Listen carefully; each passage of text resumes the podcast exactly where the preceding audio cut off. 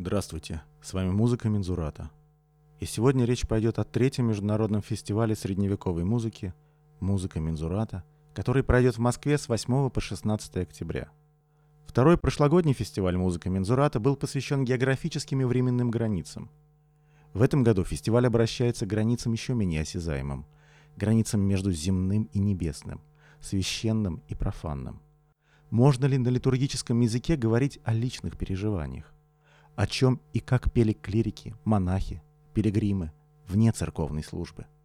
Фестиваль обращается к паралитургической музыке. Музыка, рожденная в X-XIII веках на границе церковного и светского, небесного и земного, в изобилии дошла до наших дней.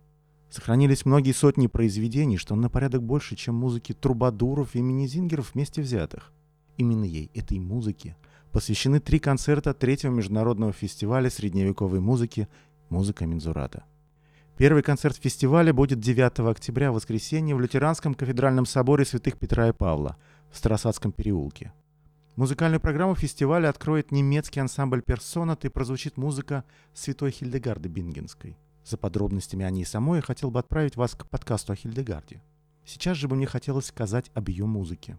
Сам бум ее музыкальной популярности начался в 80-х годах с выходом первых дисков ансамблей секвенции Gothic Voices с музыкой Батиссы. Ансамбль «Секвенция» совсем недавно закончил запись ее полного собрания сочинений, один из дисков «Canticles of Ecstasy», вышедший в начале 90-х, до сих пор остается самой продаваемой пластинкой средневековой музыки и во всей старинной музыке уступает, пожалуй, только всем утрам мира Саваля.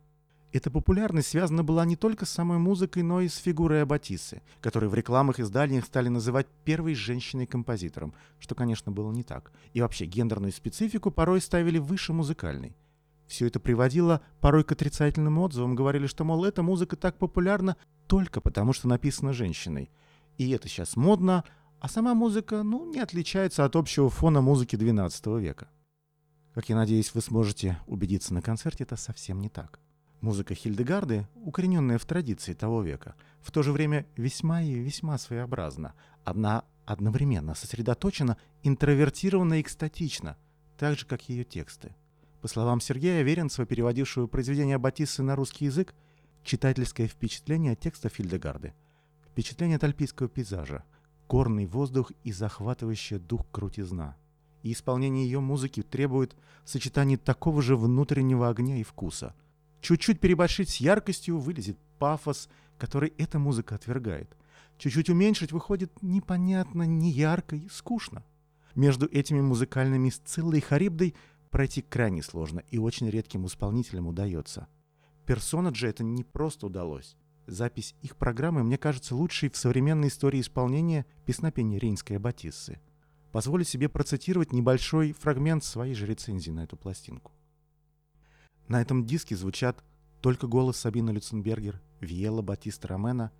Иногда звучат маленькие колокола, но этого достаточно для создания одновременно медитативной и сосредоточенной атмосферы, идеально подходящей для музыкальных видений Хильдегарды Бингенской. Ничего лишнего, только совершенство. Удивительно гибкий и легкий кристально чистый голос, сдержанная, теплая Виела, пустая ночная церковь.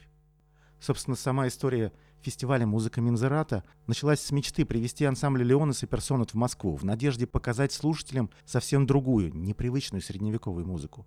И если вы открыты чуду и новым удивительным впечатлениям, которые могут перевернуть всю вашу музыкальную картину мира, то, возможно, концерт «Персонат» — это то, что вы искали. Второй концерт представит программу Норберта Руденкирхена, флетиста знаменитых ансамблей секвенции «Диалогос». Думаю, те, кто были на прошлом фестивале, хорошо запомнили его концерт с программой, посвященной Гамельнскому крысолову. Подобно полусказочному крысолову, Норберт звуками своих флейт завораживает, а глубиной исследований вопроса часто удивляет. В новой программе он поставил перед собой сложный и захватывающий вопрос. Первые инструментальные произведения средневековые, записанные в конце XIII века, они поражают своей формой, структурой, да и сложностью даже. Не бывает такого, чтобы традиция вдруг сразу началась с чего-то совершенного – Обычно этому предшествует десятилетия становления устной традиции, границ импровизации. Так вот, вопрос, который поставил Норберт Оденкирхен перед собой, какой была эта традиция до момента записи первых инструментальных произведений? На базе изучения вокальной музыки и теоретических трактатов ему удалось воссоздать несколько произведений и форм, которые могли бы звучать в Париже и Северной Франции в XIII веке. И это удивительный прорыв. Вот эту музыку на стыке композиции и импровизации нам предстоит услышать. Это как присутствовать при рождении мира. Это как будто у нас есть машина времени. Ну, вероятно, волшебное звучание флейт Норберта Роденкирхена способно и на это. Этот второй концерт фестиваля пройдет 13 октября в Лютеранском кафедральном соборе святых Петра и Павла. Для третьего концерта к Норберту Руденкирхену присоединится ансамбль «Лабиринту» с программой, посвященной Абеляру и Лаизе. Об их жизни, душераздирающей истории и влиянии записано уже несколько подкастов. Я очень рекомендую обратить на них внимание. Воздействие их самих и их переписки на искусство двух последующих веков, по крайней мере, даже переоценить сложно. Абеляр фактически переизобрел некоторые музыкальные жанры. Его ученики сочинили прекрасные литургические драмы, в том числе знаменитое действо о Данииле, Людус Даниэлис, а также множество других произведений, составивших основу таких рукописей, например, как Кармина Бурана. Да и само прозвание Галиард, скорее всего, тоже получено из-за Абеляра. Впрочем, постоянные слушатели подкастов это уже хорошо знают. Помимо музыки, которая точно или вероятно написана Абеляром или даже Элоизой, прозвучит музыка, возможно, написанная философом. Ведь его произведение, посвященное Лоизе, распевал весь север Франции. Об этом не раз говорилось в их переписке друг с другом. Как бы шутя, в минуту отдыха от философских знаний ты сочинила и оставила много прекрасных по форме любовных версов. И они были так приятны и по словам, и по напеву, что часто повторялись всеми, и имя твое беспрестанно звучало у всех на устах. Сладость твоих мелодий не позволяла забыть тебя даже необразованным людям. Этим-то ты больше всего и побуждал женщин вздыхать от любви к тебе. А так как в большинстве этих песен воспевалась наша любовь, то и я в скором времени стала известна во многих областях и возбудила к себе зависть многих женщин. Это пишет Элоиза.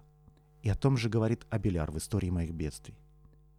Я начал тогда небрежно и равнодушно относиться к чтению лекций – стал излагать все уже не по вдохновению, а по привычке, и превратился в простого пересказчика мыслей, высказанных прежде. И если мне случалось еще придумывать новое, то это были любовные версы, а не тайны философии.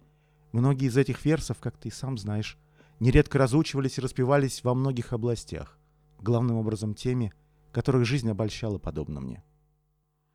Рукописи XII века донесли до нас несколько песен о любви на латыни – языке литургии и дипломатической переписки, языке клириков и философов. Многие из них написаны очень эрудированными людьми. Возможно, некоторые из этих произведений – те самые версы Абеляра, которые распевались и разучивались во многих областях и которые возбудили зависть многих женщин к. Вместе с этими произведениями прозвучит еще одно. В не так давно найденной рукописи IX века на полях сохранились ноты к знаменитой клоге Вергилия «Омния Винцит Амор» – «Все побеждает любовь». И нас ждет мировая премьера этого произведения в расшифровке и реконструкции Норберта Роденкирхена. Вместе с музыкой будет звучать также письма Абеляра и Лоизы друг другу. Этот концерт, напомню, будет 16 октября в Лютеранском кафедральном соборе святых Петра и Павла, и он завершит концертную программу фестиваля. Да, Всем концертам будет предшествовать небольшой рассказ о программе концерта, который, надеюсь, поможет понять контекст этой музыки и, может быть, глубже понять эту музыку и почувствовать глубже. Также на всех концертах, как и на предыдущем фестивале, у вас будет программка с переводами-подстрочниками, позволяющими следить за текстом музыкальной игрой в произведениях, так любимой авторами того времени.